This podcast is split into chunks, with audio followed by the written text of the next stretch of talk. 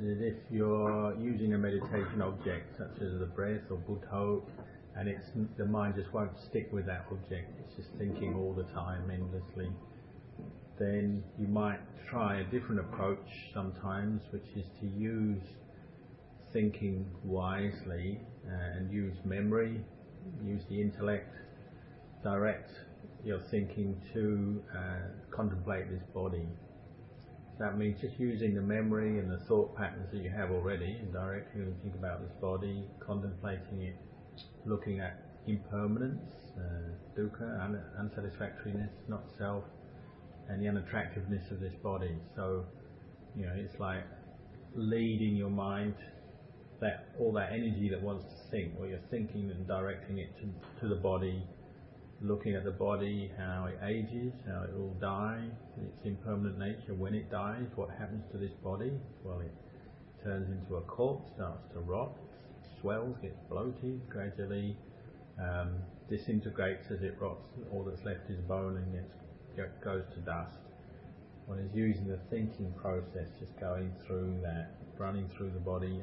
You know, that's just an example. It could be other aspects of the impermanence of the body, the unattractive side of the body, uh, contemplating the body as elements, seeing how the different physic, four main physical elements make up this body.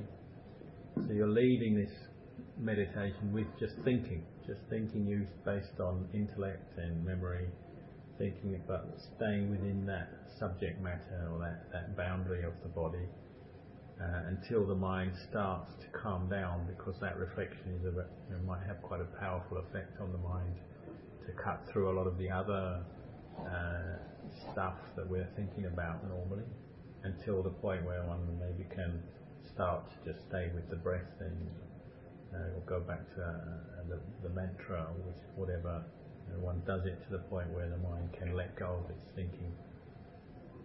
This way of practice, well, contemplation using wise reflection, or uh, the first foundation of mindfulness, that's Kayanupassana Satipatthana, developing insight into the true nature of the body. You might say for an hour, we have an evening meditation session, so you might do it for an hour in the evening. You just learn to keep your mind, you can think, you can let it think but just within the boundaries of this body and contemplating the body, the parts of the body, the aging of the body, the death of the body, the nature of the body to degenerate and decay. Uh, can visualize as well, or just intellectually thinking it through. But for that whole hour, you're learning to just think around this one subject without going outside of that subject. So you have some freedom in the sense you can be creative, you can use your mind, thinking that way, but you're not thinking about other things. You're learning to cut off them, and you'll find after that one hour, well, your mind might tend to want to think as usual, proliferate, go off on all kinds of stuff, but it won't be as extreme as before. It'll tend to be more settled than before. So if you practice regularly like that, then it will start to calm down regularly, and you might find you get more more control over your mind. Another, another technique is to do walking meditation and do it for long periods. So you really walk for quite a long time. So physically you start to feel tired from that walking and you'll find the effort you put into practicing mindfulness of walking, uh, working with developing mindfulness and then walking for a long time, so physically I mean, um, expended energy at the end of that, you'll feel you'll feel probably that the mind isn't thinking so much. It's not so much going on. Uh, so you know, use your opportunity in a monastery like this when you've got free time. You can do long periods of walking, long periods of sitting, really to, to push the mind a bit more, and you'll find that actually um, will, will calm it down more. Like going on with what Sean was saying, uh, if I can go to body parts and like images and sort of intellectually know it, but then also feelings. One starts to get a little afraid for sort of feelings, and I just don't know how to let go of feelings. Uh, uh, let's say there's bones, there's muscle, there's skin, but like feeling is like it's hurting, so it's like, how to sort of contemplate that. Yeah, as a Nor- part of that. normally, you don't have these sort of feelings. It only comes when you start to do the meditation, or would you normally have these feelings anyway? Well, my body lately, it's got a lot of dukkha with it, and sometimes it gets too much. And when I sit, and just the thought of going through pain again, it's just, I don't know how much I can push myself or how much I But it, but it's pain that you've got from other reasons already. It's already coming up from your lifestyle, the work you're doing, and things like that. You can experiment a bit. Maybe try contemplating the body as the four elements: earth, air, fire, water. Amen. Um, that one doesn't make sense to me. Would you still have that? If you try that, then would you still have these various pains, anxious feelings, discomfort, feelings of discomfort? Would they still be there? That's what you have to investigate. You're changing the object from being a super to just four elements, one or all of the four elements, using that, that contemplation to see this body as elements. And then you see just that pain or this sort of discomfort you say is an obstacle, is it still there? Does it still arise? Like air, is it like space or something between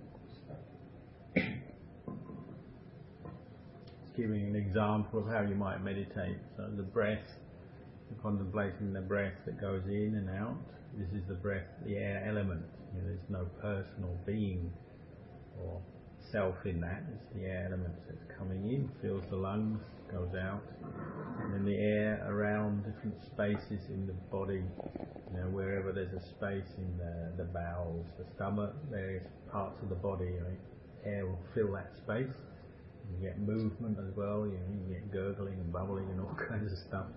This is all air element. When you're contemplating though, it's as if you're gathering up all these different parts of the air element. You know, visually, mentally, you're doing this and you're bringing them out and putting them to one side. And that's all the air element. That's there.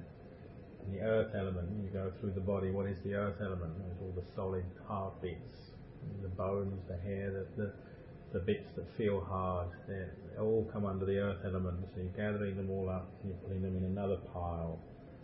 The liquids, liquid air, water element. You think what what is the water element in the body? The blood, the urine, all the various uh, liquids, bringing them out and putting them in another pile.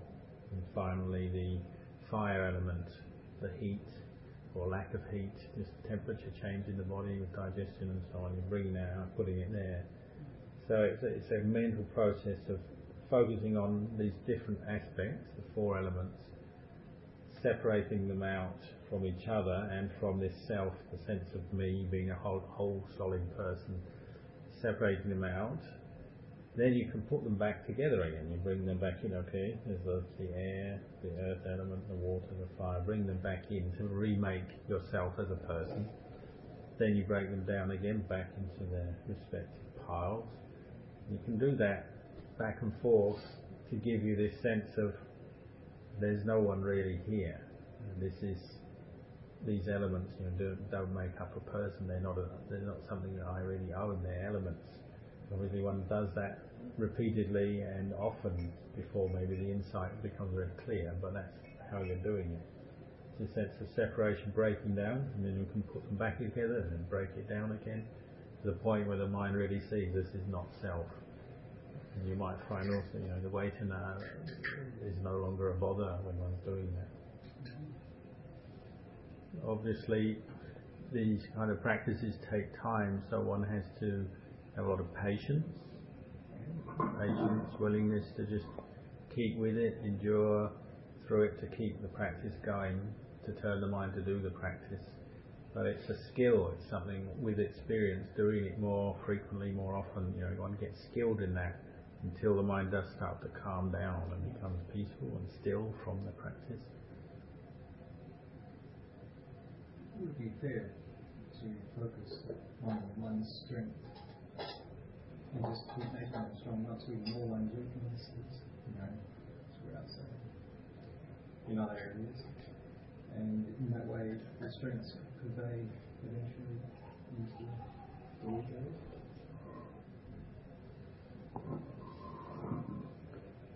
When we talk about strengths and weaknesses, you might have to define it more clearly. There's, there's weaknesses and there's weaknesses, and there's weaknesses that we have to do something about, and that's sila. In the sense, as monks, we have to maintain our sila, put effort into that, maintain that. So, a lot of the weaknesses that we do have to sort out, uh, let go of, improve, and that change, and that to do with sila. You might say that's just an ordinary level of practice, of learning to, to keep the precepts, body, speech, and mind, restrain ourselves, uh, practice within within the vinaya, the sila that we do. That, that you know you can't ignore that those kind of weaknesses. But then on a more deeper level, some of the weaknesses we have, we can say, well, it's a matter of vasana, which means our you know, character and, and accumulated qualities uh, from the practice, some stronger, some weaker. Uh, our barami, how well our perfections are developed and matured, and you know that will take time, as like to say, as our practice comes up, strengths come up. Well, it will pull, uh, develop our barami to the point where you know, the weaknesses um, will will be overcome that way, but in the beginning, you can't ignore your weaknesses you know, on the level of, say, sila. On the level of samadhi, well, that takes more time. So it's, it's developing samadhi. When you develop samadhi, obviously you're letting, go of a lot of weaknesses in that sense. You maintain freedom from the hindrances once your mind becomes one pointed. But that takes time. That's a matter of your long-term spiritual development, you might say, your barami, your vasana. It's like so we just get continually trying to get the skill of bringing uh, stable mind into uh, you know, other activities. It's, um, it's quite a difficult thing. to learn to just keep focusing your mind on the present moment whatever activity, whatever you're involved with, that's where you keep training the mind to, to do that well and properly with mindfulness. And don't let your mind get distracted off into other issues, other things. Just keep going back to the present moment, what you're doing right now. And you get stability from that. Just saying, uh, in, in this country, it's perhaps harder to find those places which traditionally, say for Buddhist monks, have been places to develop meditation like cremation or charnel grounds, um, forests with deadly wild animals and so on. Where you, you go to those places, it sort of has a good atmosphere, confronting atmosphere that forces you to work with your mind to make it one pointed in the meditation. Um, we have forests, but we're probably not allowed to go and sit in graveyards at night, uh, and obviously there's no tigers wandering around the forest here. So you have to make the best of what you've got. Use the, opportunity, the forest, the quiet places to develop this meditation and really work with your mind. He says uh, it's not necessarily an easy thing to make the mind peaceful and still and one pointed. Say, like in his younger days, might take a month of you know practicing every day, really working to develop mindfulness of Buddha to keep the mind focused on its object until it really settles down, and that's you know, every day work, working at it for a month at a time it get to the point where some see some results from that. Um, if we haven't reached that point, we'll just keep working at it. Keep, be willing to work at your practice, develop mindfulness, and contemplate a lot. If your mind's not settling down on its meditation object yet, we'll use a lot of wisdom, contemplate the Dhamma, the, the truth of things. Just keep turning your mind to that as a way of cutting away uh, the distracting thoughts and the different issues that are bothering you. Um, and there's just there's different you know situations that can lead lead to the mind becoming still. They, they, when they were building the Ubozda Hall at Wat with Ajahn Chah, all the monks had to do a lot of work carrying this earth in to build a earth mound that they built the hall on. And they've got these little things that we have, these baskets, baskets, and you pass one from one to the next monk. And you know, when you start the job, you tend to be energetic and chat with your friends and go on like that for a while. After a while, you get tired. You've got no more energy to really speak much, so you just go quiet. You're still doing it. You just become mindful of the movement of the hands.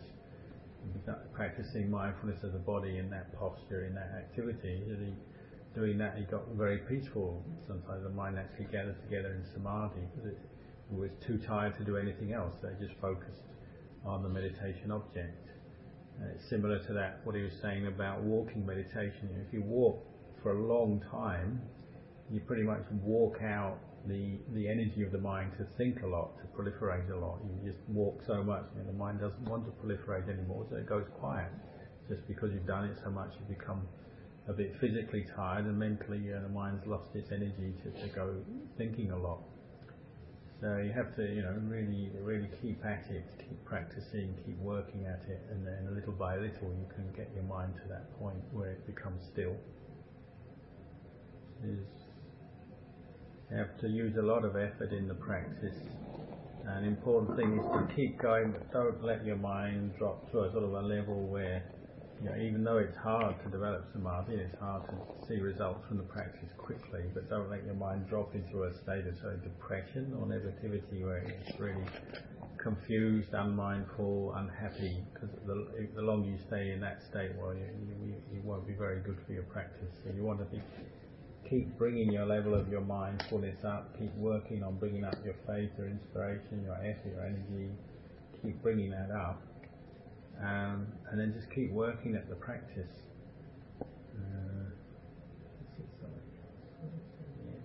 Uh,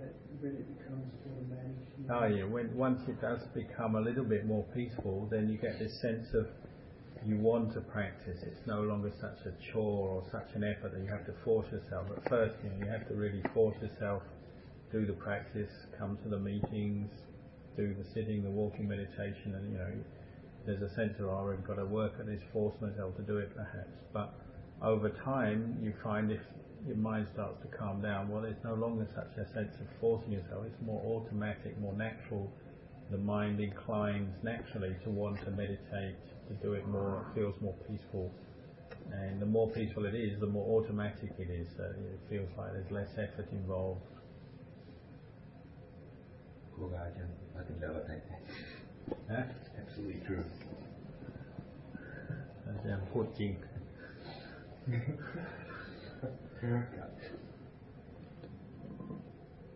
you can use chanting as a way to develop mindfulness and energy in the practice. You know, regular chanting, learning the chants. So we have to learn chanting in the morning, in the evening, uh, and in your own time as well. You use chanting as a way to focus the mind, steady the mind. Um, and that can be a meditation in itself or it can be a good preparation for other meditation objects. Said uh, things like as a monk learning the Patimokkha, very good meditation for bringing up energy and effort and mindfulness in, in that task. And then you can use it different times. Like when he was a young monk, one time he went to stay at Wat Kuan, this island monastery, which is a big, big forest, quite a lonely, desolate sort of place Sometimes they uh, used to bury corpses there. And it had wild animals as well.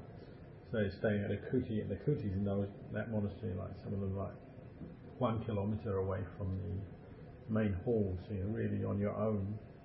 You might be meditating, and he just he said he just sort of absorbed the atmosphere from around and get quite a lot of uh, sort of fear or tension coming up. So what to do? Um, use the chanting of the Patimokkha just to calm the mind and completely let go of any sense of fear or attachment to sort of desolate, lonely atmosphere there by using the Patimokkha as, a, as an object. um, uh, Ajahn Anan's view on the Dhutanga practices? The, the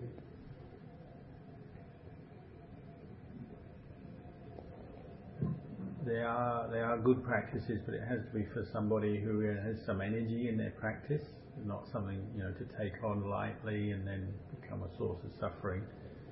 Um, also has to be done with wisdom. So, like say, the one staying at the foot of a tree, sort of camping out at the foot of a tree, not suitable here in the winter, too cold and wet, but maybe in the summer one can do it. Um, all of these practices are for developing energy and for going against uh, craving and attachments, you attachments to comfort, to uh, to things we like, and so on. So like using uh, pamsukula cloth, and cloth from a corpse. Um, uh, sitters practice, not lying down for the night, so that one is more energized into, into practicing meditation. Uh, limiting the food one has, so just eating in one, one vessel, putting all the food into one vessel, and so on. They're all to bring up effort and energy to train the mind to go against kilesa more, so they can be useful like that. One has, they have to be done with wisdom and not taken on too, too lightly or when one, one's not ready for them.